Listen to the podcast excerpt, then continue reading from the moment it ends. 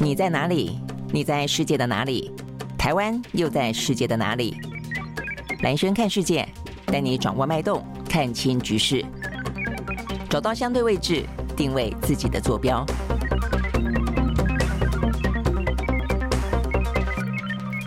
大家好，我是蓝轩，欢迎收看今天的蓝轩看世界。好，这个今天已经是礼拜三了哦。那这个今天的话呢，国际新闻当中比较受到关注的这几天了哦。第一个的话呢，全球的人口数，在昨天的时间吧，啊，这个突破了80亿人。啊，所以80亿人的话呢，这是什么样的意思呢？在过去的十几年间，啊，这个增加了10亿人左右哦。那在未来的话呢，可能预估到2030年，全球的人口数会到达85亿人，2050年会扩大到97亿人，接下来就要接近1000亿了啊。那所以呢，目前看起来，虽然整个趋势来说有比较缓一点点啊，这个就人口的爆炸啊状况来说，算是有缓一点点。但是的话呢，就算再缓，就增加的速度缓一点点，但都还是在增加中哦。所以呢，目前看起来的话呢，整个的人类的生活对于地球、对我们的生态已经造成了相当程度的压力了哦。所以我们不管从这个全球的暖化哦，从这样的一个极端气候都可以看得出来，以及我们对于一些生态的破坏哦。所以呢，如果说人口数持续的在增加的话，其实呢，全球哦，包括像是联合国哦，这个相关的单位都提到说，未来的话呢，对于全球的能源的就等于是能源危机啦，这个粮食危机啦，都会造成呢相当程度的压力啊。所以呢，某个程度你可以说呢，代表人类的成功，就人类呢，等于是在整个经济生活当中，当你有余裕的话，才会不断的生嘛啊。但是呢，有时候呢，生的状况又比较落在呢，中等发展的国家，甚至相对落后的国家，比方说呢亚洲的部分啊，像印度，或者说呢像非洲的话呢，其实他们的这个生存的条件呢相对来说是越来越糟。所以呢，就某个程度来看，你可以说是人类的成功，但某个程度来看的话呢，这边我们看到是联合国的人口司的司长也说，也代表着对我们的未来构成相当程度的风险了哦。好，所以呢，就明年来看的话呢，全球这个人口数最多的国家，这个印度会取代中国大陆哦，所以呢成为第一，那中国是第二。但是呢，某个状况来看，就是说这些国家当中人口的爆炸啊，有它的红利在，但是还有的风险在。我想这个就全球来看的话呢，可能大家呢，也要稍微关心一下啊，就整体来看的话呢，突破80亿的人口数这件事情是有相当程度的意义的啦啊。那再来的话呢，就今天最重要的新闻，我认为是这个目前看起来波兰啊，他们有遭到飞弹的攻击。那这个飞弹的攻击的话呢，是来自于何方？目前看起来的话啊，这个就是俄罗斯、乌克兰、波兰啊，这个是紧紧的相依啊。那所以呢，是不是俄罗斯最近这一两天对于乌克兰发动很大规模的，就在 G20 哦，就在呢这个拜登跟习近平见面之后说呢，希望俄乌战争上面呢，第一个啊，就是运用核武的状况呢，双方都不乐见。第二个的话呢，还希望这个双方可以坐下来进行相关的谈判。但是呢，语音普落哦，但是呢，这个飞弹就开始发动攻击了哦。所以呢，这个部分的攻击是不是因为这个飞弹的攻击乌克兰？因为乌克兰跟波兰又很近，所以呢，流弹这个不小心扫到了波兰，是不是因为这样的原因？还是说俄罗斯蓄意发动，升高对于俄乌战争的局势，等于是攻击了乌克兰之外的另外一个国家波兰？那这个部分的话呢，就会差别非常的大哦。如果说是俄罗斯直接的攻击了波兰的话，那么目前北约的话呢，针对波兰遭到攻击，可能就必须要有一个集体反击这样的一个动作了。那这样的话呢，整个的战争就会再次的升级。好，所以呢，这个目前呢，到底这个飞弹是怎么样子发动的，来自于何方，是故意的还是不小心的，将会是现在目前看起来此时此刻呢非常重要的事情。因为呢，整个的俄乌战争会不会在拉高局势，成为呢整个的北约跟俄罗斯之间的战争啊，在目前看起来关键点非常重要。所以呢，现在呢，人正在 G20 出席的，包括拜登马上举行了这个紧急的会议哦，刚好也就近了，就约集了有去参加的 G7 的这些国家，就很多是欧洲的国家，什么德国啦、法国啦，这些国家。都找来啊，这个当场的去会商到底状况是怎么样，去研判局势。那目前我看到最新的消息是说，拜登说话了，他说的这应该不是俄罗斯所蓄意发动的啊。如果是这样的先定掉了的话呢，至少现在北约呢不需要马上的啊就开始呢进行准备要来集体反击了，因为我们知道呢，过去这段时间以来，就俄乌战争发动的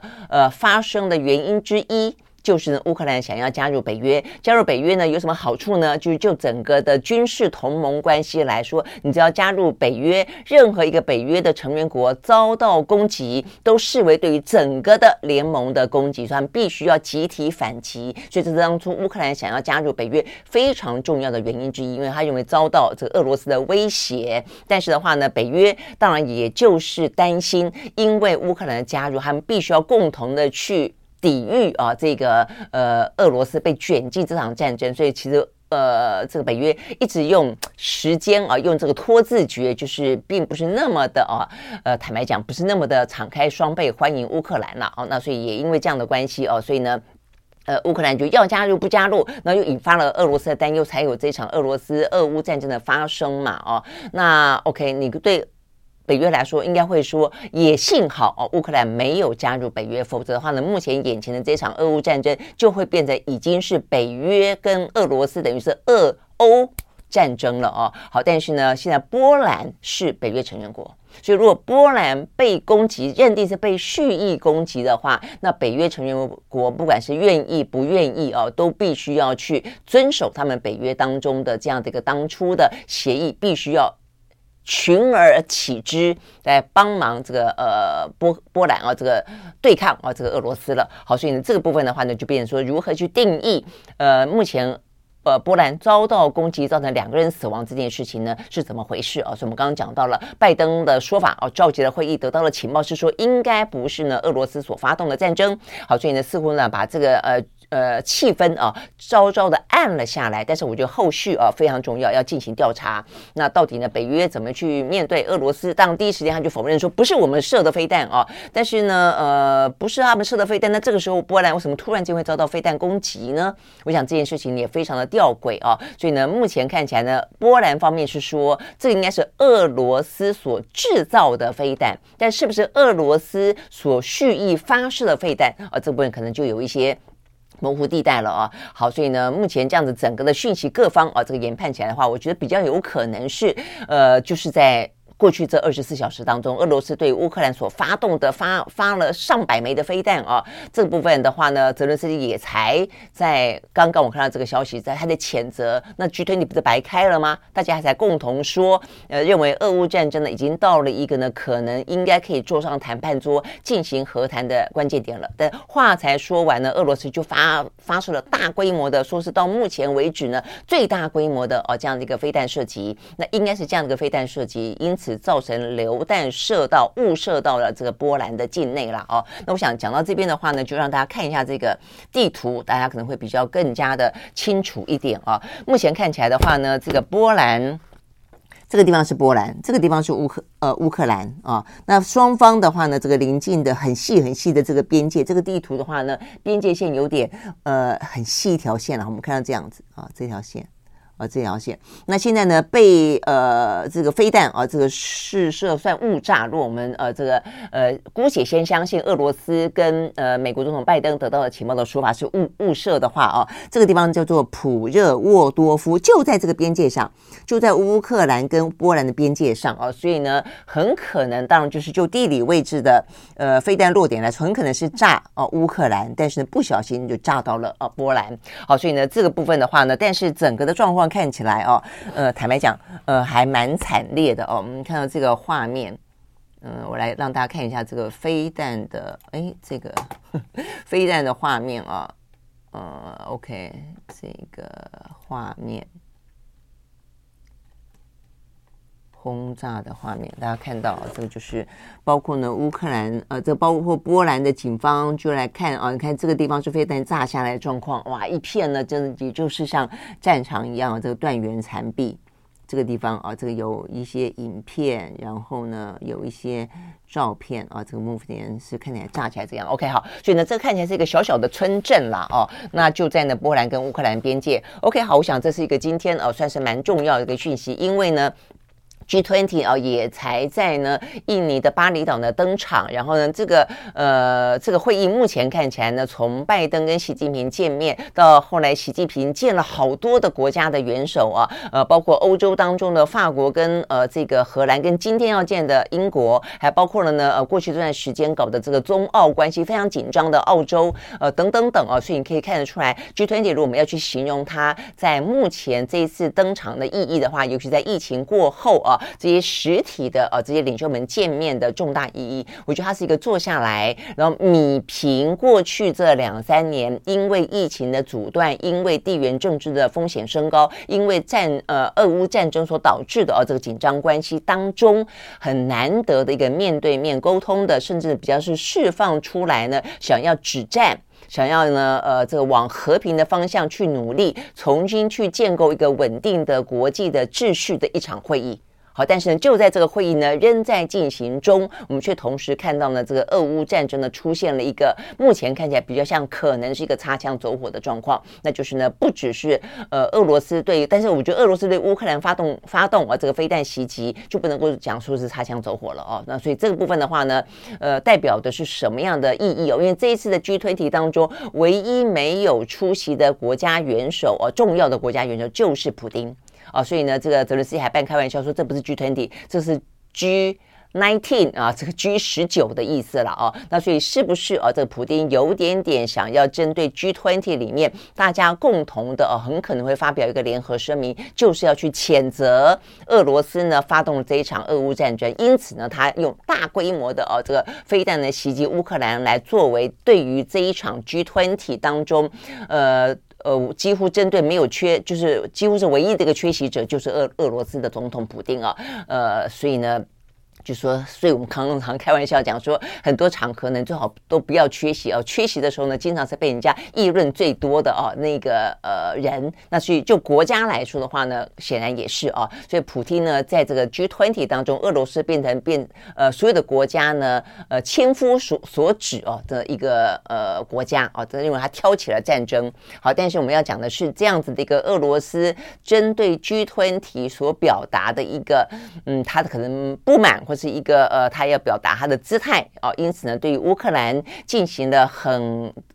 大规模的一场轰炸的状况底下呢，目前看起来呢，波兰的境内出现了2死的这个飞弹袭击，因此呢，造成了目前看起来这个地缘政治当中的风险突然之间又这个增加了一些。好，所以我们要讲的这个重要的新闻，因为它不只是目前呢继续要在发展当中哦，也包括了欧美股市。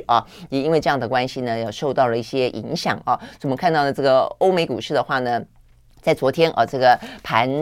一开盘的时候本来是上涨的这个，但是呢当中上涨的原因是因为呢美国的 PPI 这个生产者物价指数稍微的回落一点点，所以这是一个好消息。但是呢就在盘中出现了这个波兰遭到飞弹袭击的消息，那所以因此马上延伸的大家联想到的就是我刚刚讲到的北约成员国是不是要必须要展开集体行动，然后要对于这个波兰遭到轰炸这件事情是谁轰炸它，大家就要对他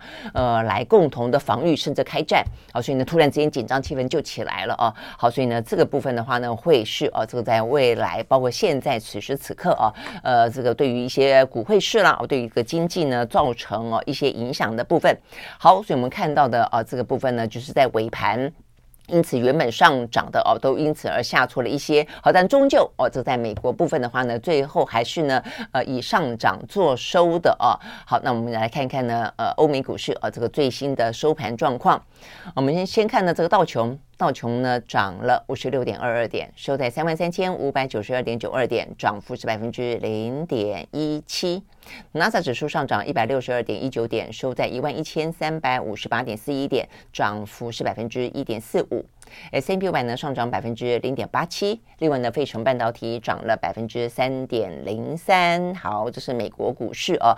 先涨后来小跌的部分，最后呢就是收敛了涨幅。好，那这个欧洲股市的话呢，目前看起来只有英国是下跌了 0.21%， 德国的话呢是涨了 0.46%， 法国呢涨了 0.49%。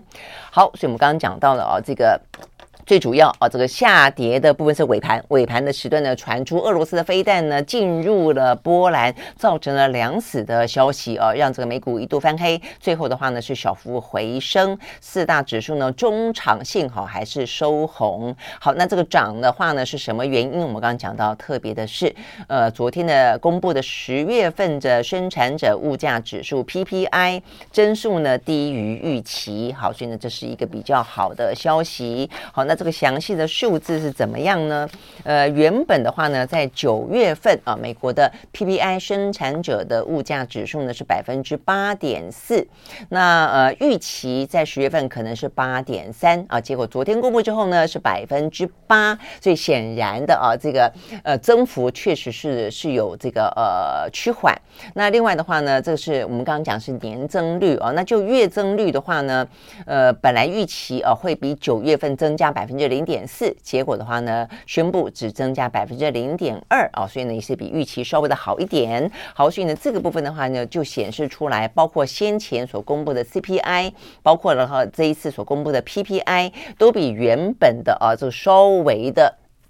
缓下来了一点点。那就某个程度也可以说，哎，看起来美国的通膨在10月份，很显然的过去的努力显然在10月份看起来有稍微的达到了一点效果哦。那我们还不敢那么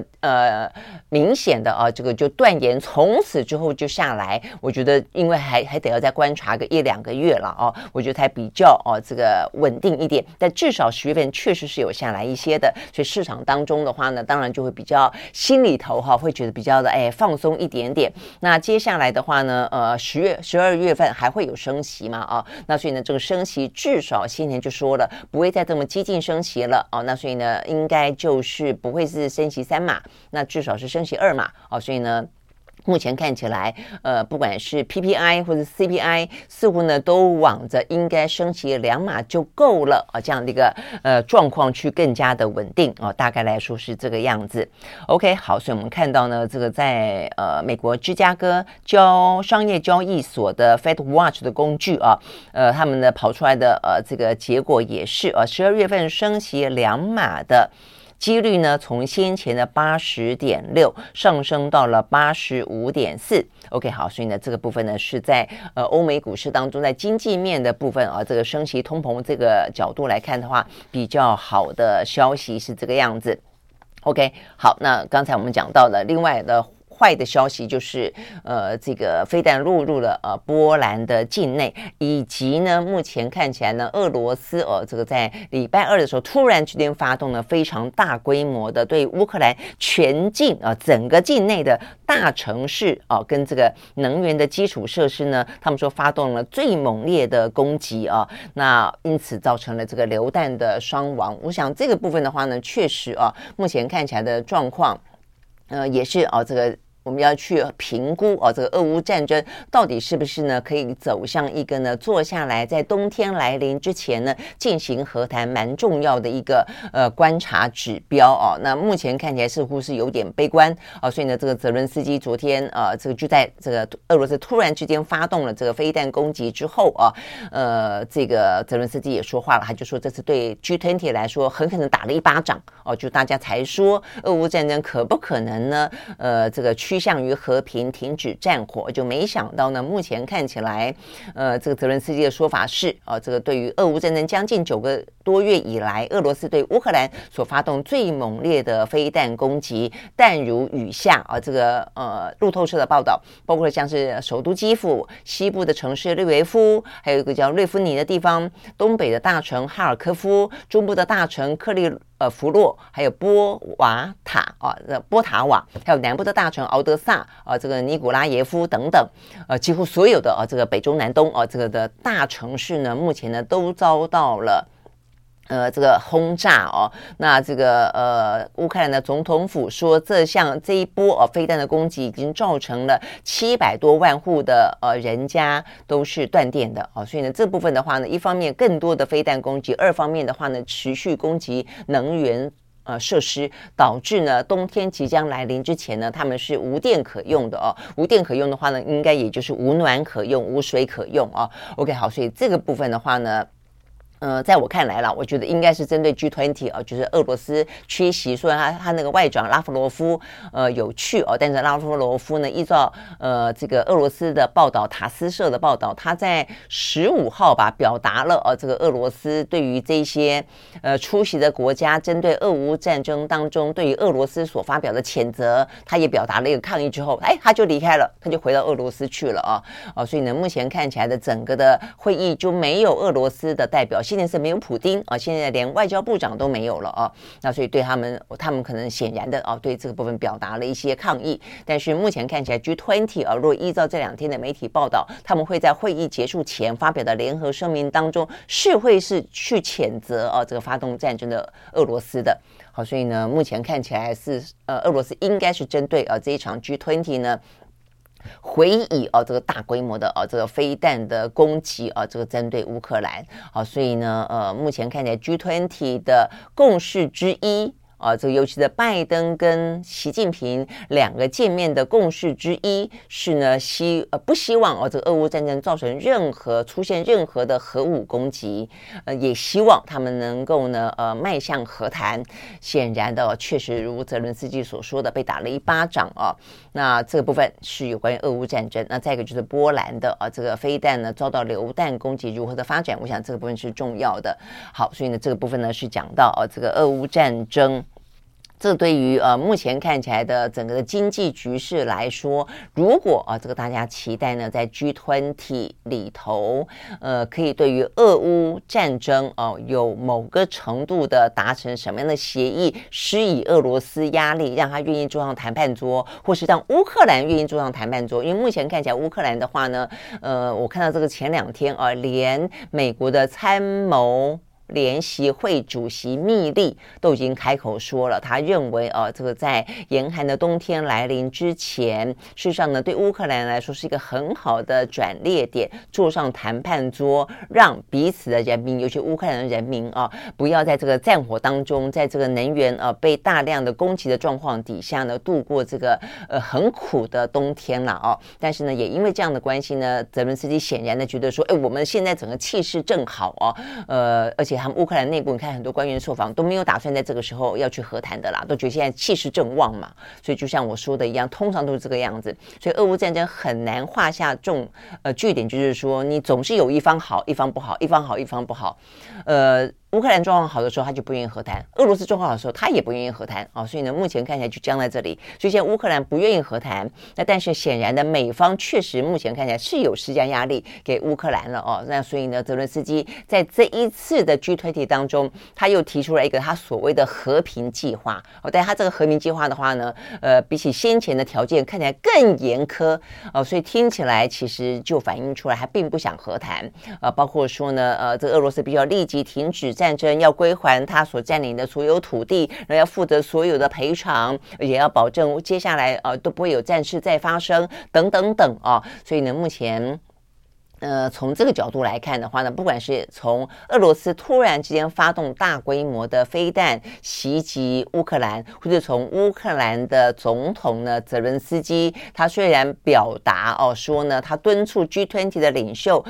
采取乌克兰所提出来的和平计划，但这个和平计划的内容看起来的话呢，不太可能是俄罗斯可以接受的从这两个角度来看的话呢，俄乌战争要很快的画下休止符，在 G20 这一场呢大会之后我觉得几率其实坦白说并不算高啦好，但是如果说呢这个波兰的这个突然之间这个擦枪走火的遭到飞弹袭击，2人死亡，会让这个北约的国家呢更加的紧密，然后对俄罗斯施压的话，未必不会是一个可能的机会啊，那但是就要看看这个事情的调查结果怎么发展。 OK 好，所以我想这是一个今天啊蛮重要的一个新闻的意外发展，就是呢俄罗斯的飞弹落入波兰啊，一度呢吓坏了啊，这个吓趴了美国股市啊。那再来就是进行调查，那拜登最新消息说目前的说我们刚刚也讲了，就是说目前看起来应该啊不是蓄意挑衅的作为，并不是打算让这个俄乌的战争局势升级啊。坦白讲，如果这个样子的话呢，对于俄罗斯来说是吃不完兜着走的啊，因为他本来一个敌人是乌克兰跟站在他背后的啊，至少只有站在背后还保持某个距离的欧美国家，如果他蓄意攻打波兰的话，那不得了了，那是基本上就是有点像是中古时期的那个四剑客啊。四剑客，我为人人，人人为我。好，就是说，如果你攻击了其中一个，其他的国家成员国的盟约啊，就是说我要共同站出来啊，要帮你出气的意思就是了啊。那所以这个部分对俄罗斯来说，绝对不会是他现在想要的一个结局。所以我觉得目前看起来，也包括美国啊，他们这个开会当中情报取得，我们看到啊，这个相关的欧洲国家现在都很紧张。啊，所以呢，我们看到呢，包括像德国跟加拿大，就是立即啊去掌握这个情资，说他们正在监控整个的情势。挪威说正在寻求呢相关的一些细节。那只有泽连斯基说啊，他觉得这个事情的话呢，会让俄乌冲突呢严重升级，但是他也没有拿出证据来说呢，这是俄罗斯啊这个发动的攻击。那波兰的广播电台说这个炮弹是2枚榴弹所引发啊，但是他们有说这应该是个俄罗斯制的飞弹等等等。 OK 好，那所以呢这个部分的调查啊会是蛮重要的，会影响到接下来事态的发展。好，那再来的话呢，我们回过头来啊看这个在整个经济当中的话题，除了我们刚刚讲到的啊这个PPI 啊这个生产者物价指数之外，我们来看一个呢绝对会是一个台湾的好消息啊，那就是在今天我看到这个有媒体啊把它放在头版的2题啊，那就是呢巴菲特花了1200亿啊，这个大买了啊，这个台积电啊，这个目前看起来的台积电的 ADR， 事实上不止他买啊，我看到这个包括什么索罗斯资本市场啦，哦、啊，还包括了像是好几个大型的机构啊，还包括了像是避险基金啊，这个老虎全球等等啊，大家都逢低买进台积电。那比较受到注意的当然是巴菲特了啊，因为巴菲特呢，他以前什么都买啊，但他都买的比较是属于那种很所谓的蓝筹股，就是很稳健的传统的什么可口可乐啦哦，这些比较大的传统的企业啊。那对于科技类股，他向来不太碰，但是很显然的这个。全球啊，整个经济的发展几乎都是由这个科技啊的研发的进步所驱动的啊。那当中的话呢，半导体又是重中之重。那最近的话呢，台积电当然跌得还蛮凶的啦啊。过去这段时间以来，已经跌了10%几了吧？哦，这个接近20%。所以呢，巴菲特显然的发挥了他最擅长的一件事情，就是逢低买进哈。他眼光蛮精准的，然后逢低买进。好，所以呢，这个时候的话呢，刚好是相对来说台积电一个低点。OK， 好，所以呢，它就是花了1200多亿啊，这个大买台积电，所以目前它已经成为这个台积电的股东当中，我看这个媒体报道啊，大概是第5大、第6大的股东了哦、啊。那 OK， 所以呢，这个部分的话呢，让昨天的这个台积电的 ADR 呢，飙高10.52%。好，所以呢，目前看起来的话呢，这个显现出来啊，这个台积电就是大家就是它的领先程度啊，以及半导体的重要性。即便呢，目前看起来它要消化库存啦，整个的半导体的产业，我看到这个一般的预估，都还是认为可能要到明年第一季或第二季，大概才可以真正的回稳。然后的话继续的往上走，但是呢至少证明了啊，这个当巴菲特入手的时候呢，未必代表说此时此刻就是最低点了就要反弹了，但代表的是未来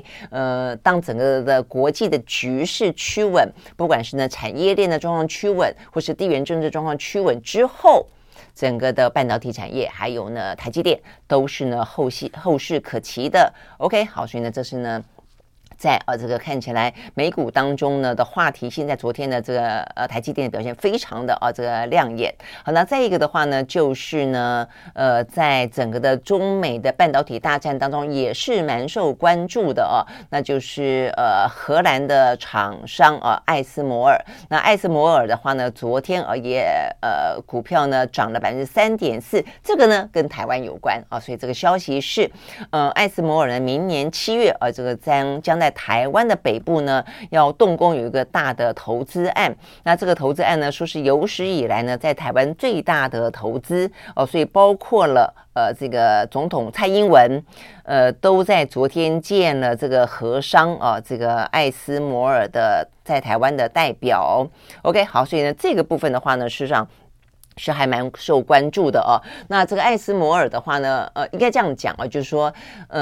这段时间中美的晶片大战当中，美国希望他的盟友也能够选边站，然后呢，也可以跟着美国的禁令，他要求的对象呢有几个，包括台湾，包括韩国，那所以韩国呢的尹锡悦呢在跟拜登见面的时候，或者在这个之前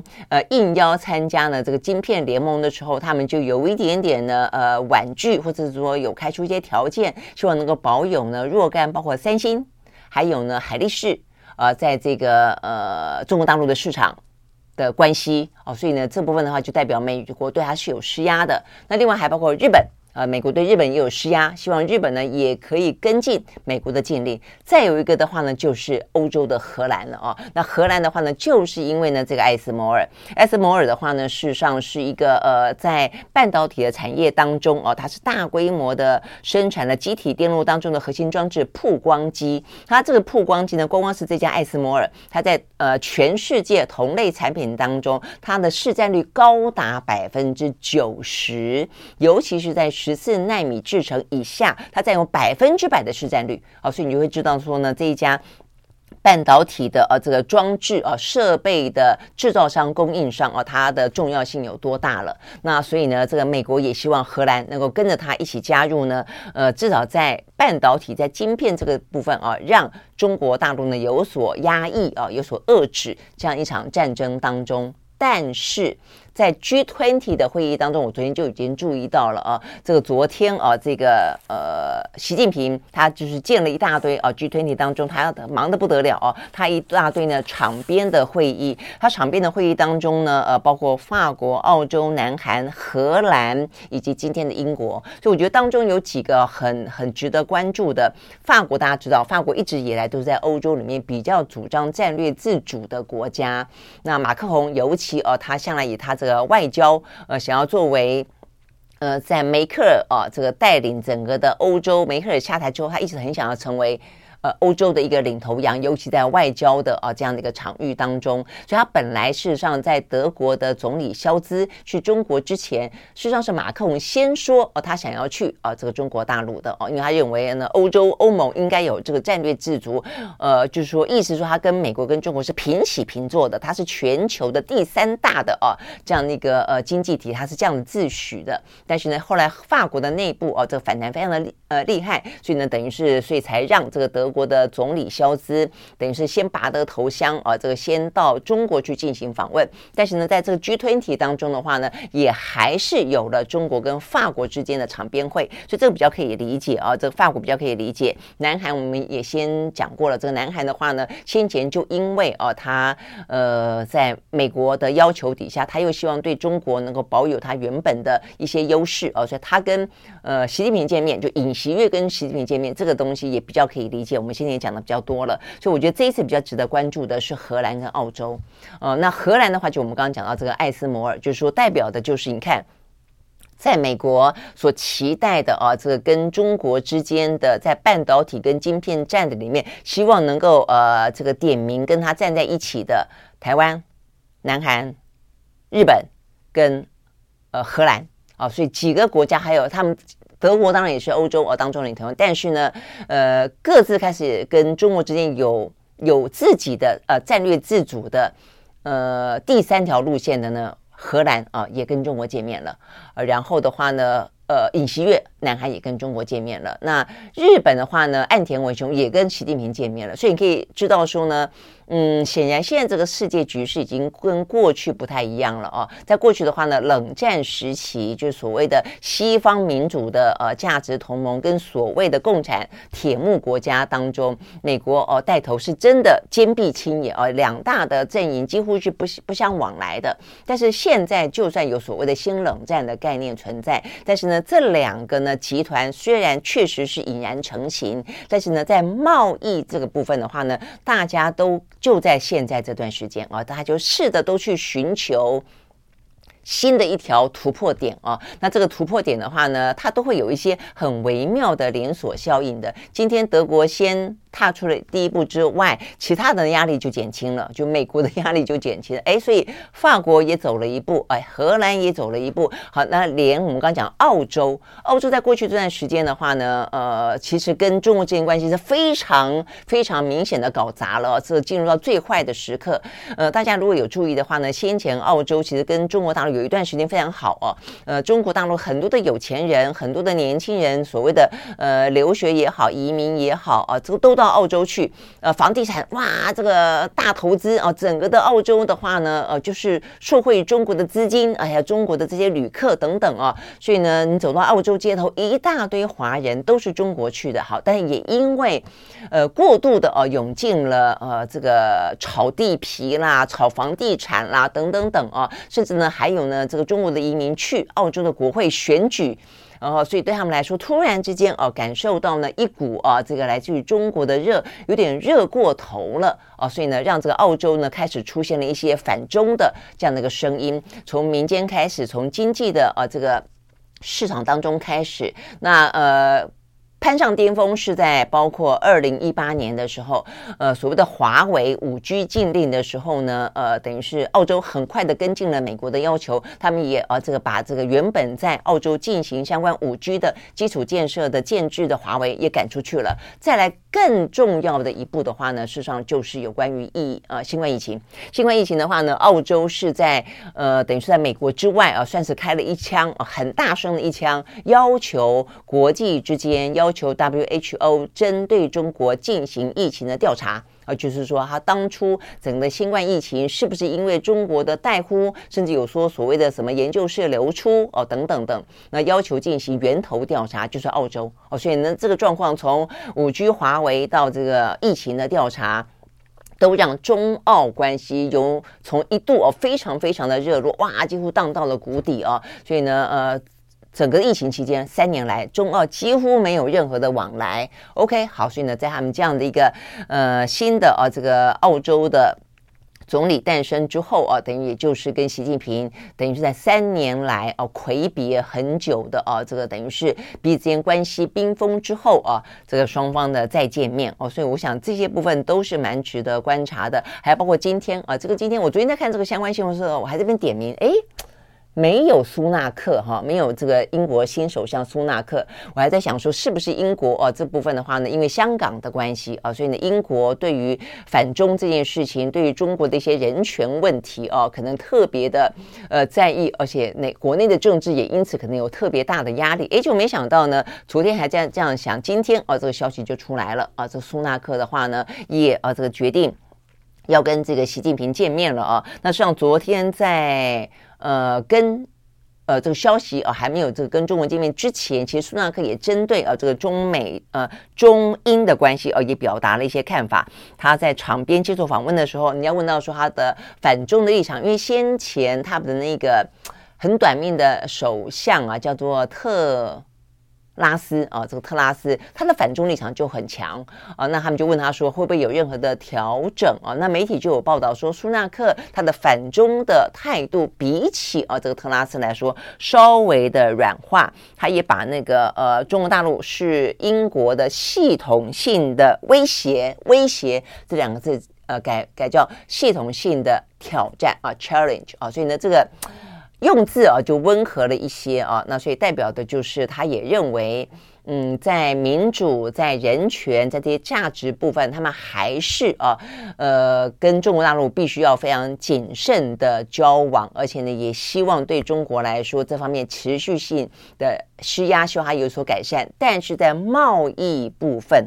他们呢也说。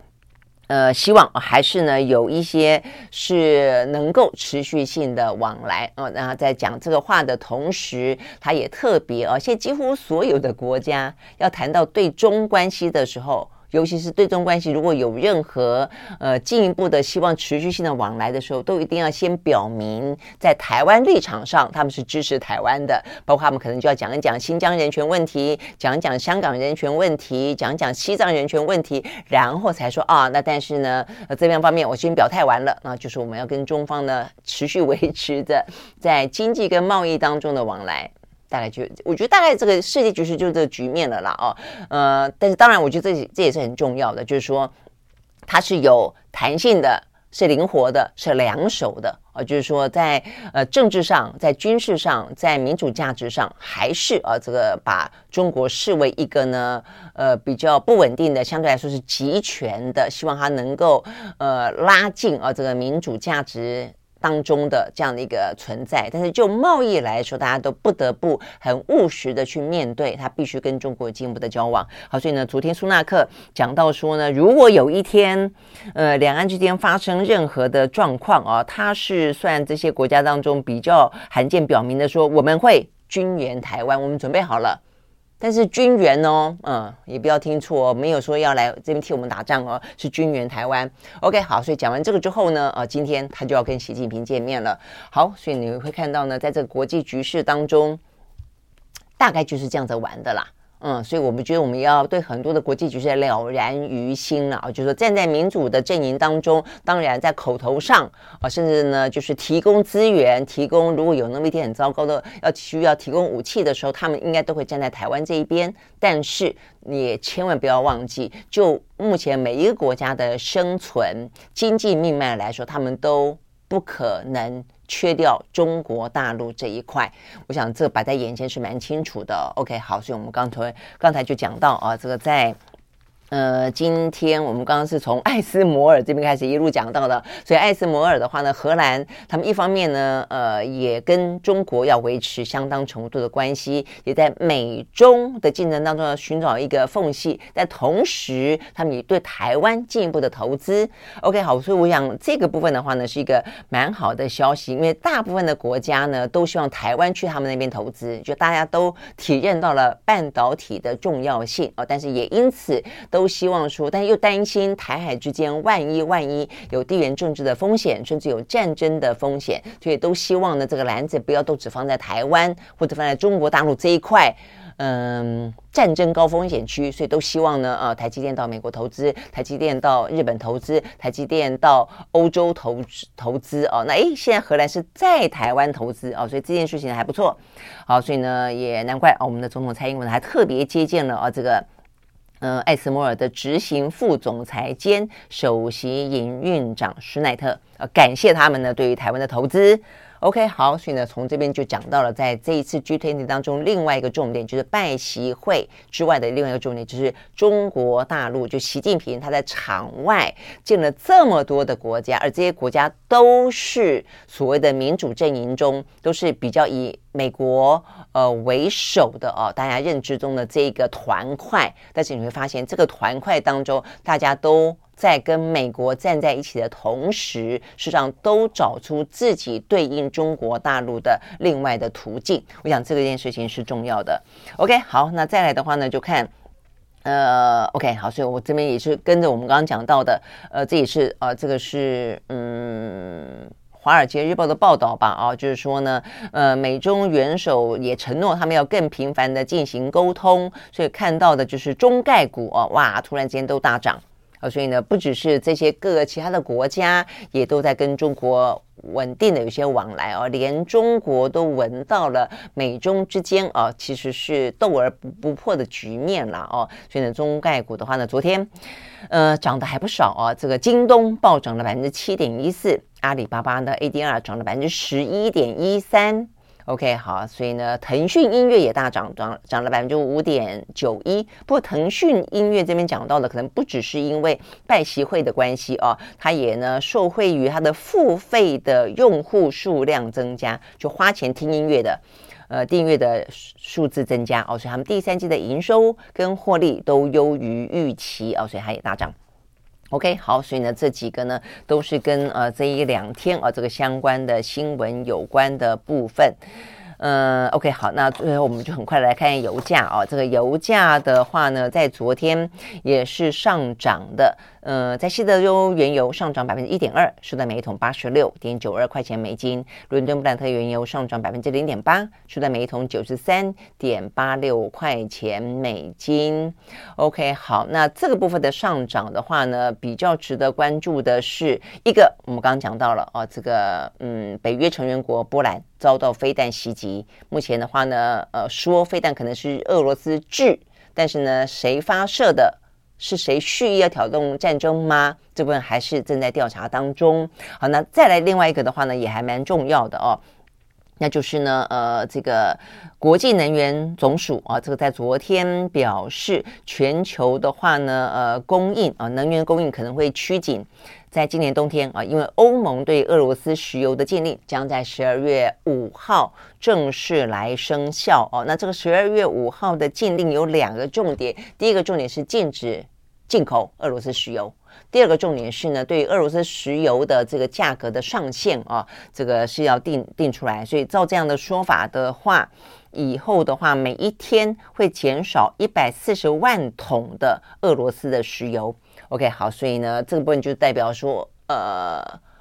欧盟等于是吃了秤砣铁了心了在这一次俄乌战争当中的教训，他们决定要把鸡蛋放在不同的篮子里面了。他们针对他们的能源不要过度依赖俄罗斯了，所以咬着牙要去寻找更多元的能源的替代的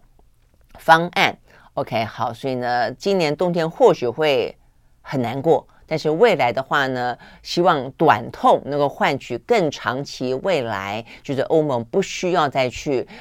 被这个俄罗斯呢予取予求，拿着能源当武器，能够去这个威胁他们。好，但是呢，短期之间目前看起来的话呢，就是供应减少所以呢油价因此也就是上扬。OK， 好，所以这个部分的话呢是在讲到。这个俄乌战争，一个是战争本身，可不可能在这个时候进入到和谈的阶段？这几天会是关键。那另外一个话呢，就算是和谈，有在进行，不过但短期来看，我觉得有点难了但是目前看起来，对于能源的部分就是他们一开始是被动，现在一边化为主动，要摆脱对于俄罗斯石油的这个依赖了。所以今年的油价这个包括天然气。短期之间应该都会走涨，大概来说是这个样子。好，所以呢，这些是跟今天这个国际的财经比较有关的消息。但事实上，我们刚刚也讲了非常多跟一些地缘政治有关的部分了。那我想呢，需要再补充的部分只剩下拜习会的重点了啦。因为我们刚才讲到了，在整个的 G20 当中值得观察的一个就拜习会一个的话呢就是在这个场边我们看到的美国有很多的跟它的这个包括像美国比较重要的，我觉得是美国跟日本跟韩国在昨天进行三方会谈所以这个部分的话呢，因为日韩我们先前有讲过，美方一直想要当和事佬，让他的两个在印太地区的盟友两边可以稍微的消弭旗舰放下恩怨，但是有点难，因为日韩之间这个韩国这个其实民族性是比较强的他们被殖民，我们也被殖民但我们对于日本的情感跟韩国完完全全不一样这个韩国到现在为止对于日本还是非常的愤恨的那但是我们的话呢，对于日本的文化呢，就是非常的拥抱好，那这个所以这个部分的话呢，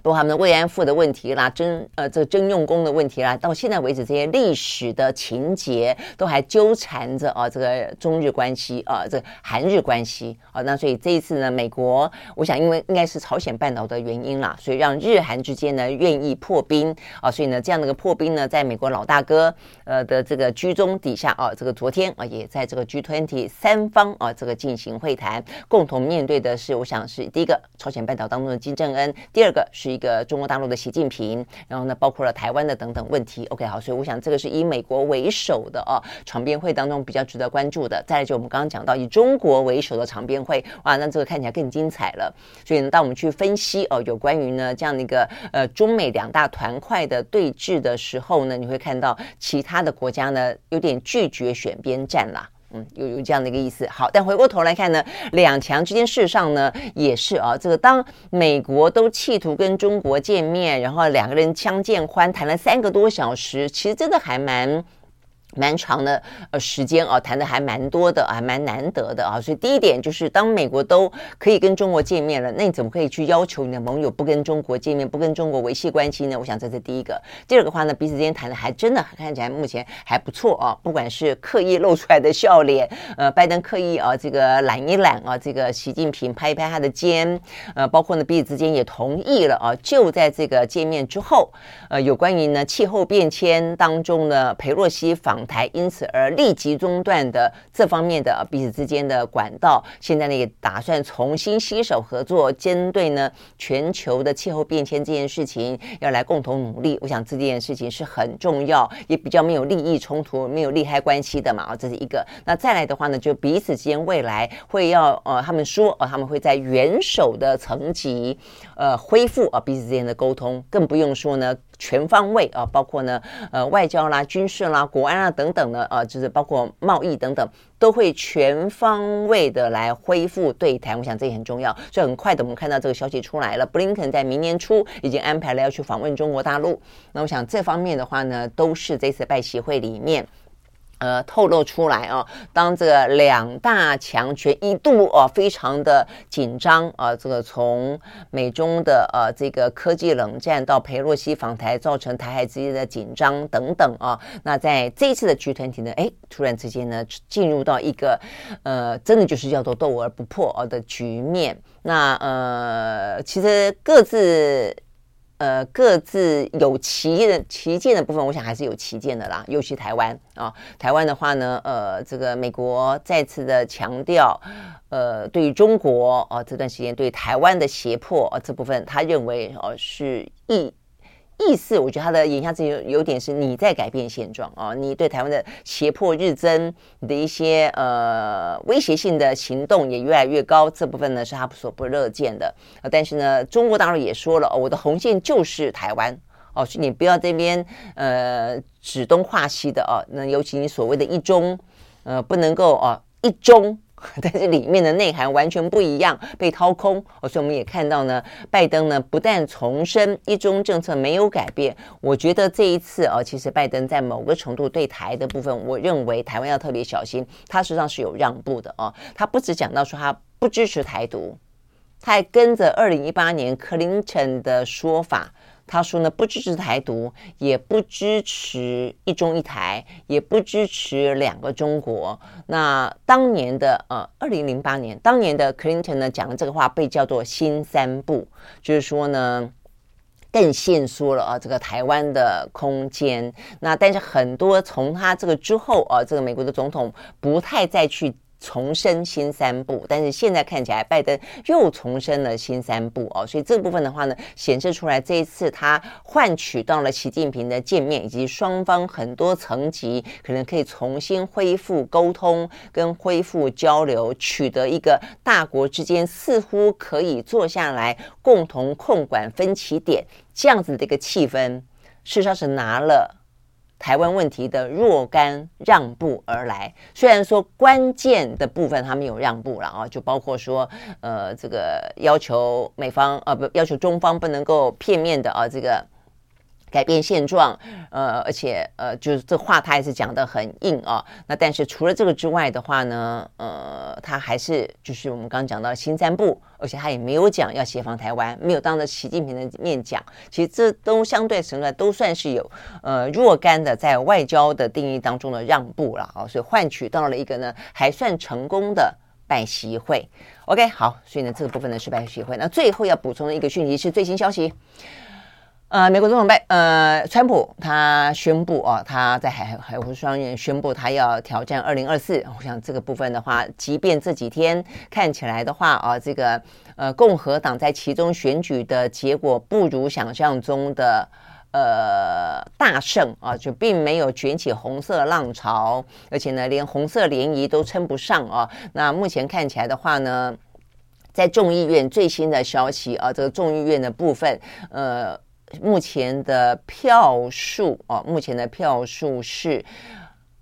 众议院共和党取得217席，然后目前民主党206席，那共和党距离过半只差一席了，然后他赢民主党11席 ，OK， 所以众议院确实是落入了共和党的手中，但是比起先前所预期的两个政党的席次差距已经缩小，所以共和党在众议院算小胜而已。那参议院的话呢，更是目前看起来呢，民主党不但是维持现在的状况啊，甚至他目前是50-49。如果12月6号的乔治亚州再是民主党赢的话，就51-49，所以呢，反而呢，参议院呢，比原本的状况来得更好哦，所以呢，大家都归咎于川普哦，共和党内归咎于川普，所以呢，但是在这个状况底下，川普还是宣布他来挑战2024。好，所以呢，这个部分的话呢，就是接下来要去观察的美国政情就是共和党内了哦，共和党内的话呢，这个佛州州长可不可能呢更年轻，才40几岁？然后呢，这次川普已经看到走到了某种穷途末路了哦，而且对他来说，他并不是要带领共和党赢，他只是要去报复哦，他当初选输了，这个从白宫里面被赶出来，这种感觉。所以共和党未来会不会出现一波去川普这样的一个政治运动，我觉得是蛮值得观察的关键。那在这样的一个状况底下，拜登这次选的还不错。所以会不会让他觉得心生尤其在这个川普也表达他要参选的状况底下，心生一个老骥伏枥啊，搞不好可以再来拼一任的状况，我觉得这部分就是蛮值得观察的了。OK， 好，所以呢，就是美国内部的政情啊，目前呢最新的发展。好，所以呢，一个是美国的其中选举啊，这个接下来的结果有点出乎